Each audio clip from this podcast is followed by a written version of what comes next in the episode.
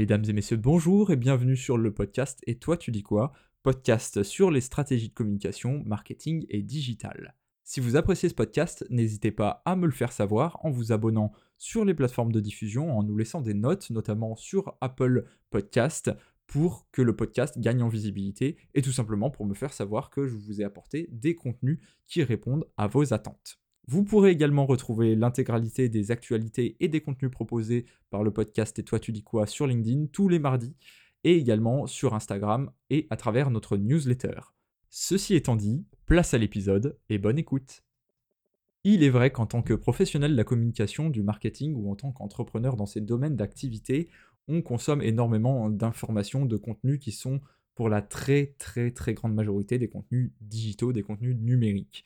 Et pourtant, il y a bon nombre euh, de contenus physiques, j'entends parler des livres, qui sont tout à fait intéressants et pertinents au vu de nos activités. C'est de ce constat qu'aujourd'hui je voulais faire un épisode un petit peu spécial qui sorte un petit peu euh, du cadre des interviews habituelles pour vous proposer de parler quelques minutes de certains livres qui ont retenu mon attention, des livres, euh, voilà, lecture professionnelle hein, bien entendu, qui traite soit du marketing, de l'entrepreneuriat ou du développement personnel de manière un petit, peu plus, euh, générale, mais des livres qui en tant que professionnel m'ont marqué et que je souhaiterais vous présenter pour la qualité du contenu qui y est proposé.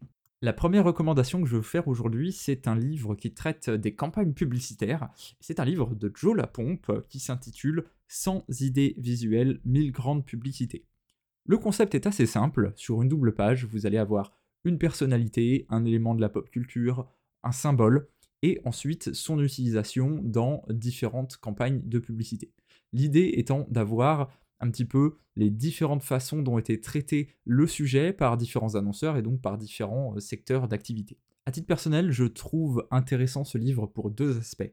Déjà, premièrement, pour l'inspiration qu'il donne. Ça permet, en tant que, en tant que professionnel, d'avoir une visibilité sur les campagnes publicitaires qui ont eu lieu assez récemment, mais également il y a quelques années. C'est vrai qu'on n'est pas forcément au fait de campagnes publicitaires qui ont eu lieu il y a 10 ou 15 ans. Donc c'est super intéressant de voir ce qui a déjà été fait et comment certains sujets ont été traités par les publicitaires. L'autre chose qui est super intéressante dans ce livre, c'est de voir comment un même élément est abordé par les différents annonceurs, par les différentes équipes publicitaires. On constate finalement avec ce livre que personne n'innove réellement, mais s'inspire des campagnes qui ont déjà été faites par le passé. Alors ce qui est intéressant, c'est aussi de voir comment sont traitées euh, ces thématiques par ces différents annonceurs. Vous allez avoir des concepts créatifs complètement différents, des angles de prise de parole complètement différents, et d'en faire des campagnes publicitaires complètement différentes, bien que l'image, le symbole utilisé soit le même et parfois graphiquement représenté de manière quasiment similaire. Et donc pour ces deux raisons, c'est un ouvrage que je recommande pour les étudiants, mais également pour les professionnels de la communication du marketing. La deuxième référence est un ouvrage qui s'adressera vraiment à tous les professionnels qui nous écoutent, quel que soit leur domaine d'activité, et également aux étudiants, puisque cette deuxième référence que je veux vous partager aujourd'hui, c'est Prendre la parole en public pour les nuls de Fabrice Carlier. Dans cet ouvrage, vous allez tout simplement avoir toutes les étapes pour réussir sa prise de parole, quelle qu'elle soit conférence, visioconférence, sketch, peu importe, à partir du moment où vous aurez une prise de parole en public à réaliser, ce livre sera un véritable guide. Ce que j'apprécie particulièrement dans cet ouvrage, c'est déjà d'avoir un chemin balisé de A à Z pour pouvoir préparer sa prise de parole, pour pouvoir gagner en confiance dans euh, sa prise de parole, mais c'est également, alors je vais essayer de pas trop euh, donner euh, d'informations pour les personnes qui liront ce livre, mais vous avez une partie qui est dédiée aux grands orateurs, euh, toute période de l'histoire confondue, avec notamment un éclairage sur Winston Churchill, considéré comme un des meilleurs orateurs toute époque confondue. Vous apprendrez dans ce livre, si vous ne connaissiez pas l'anecdote, que Churchill était bègue et donc qu'il préparait quasiment mot pour mot l'intégralité de ses prises de parole en public.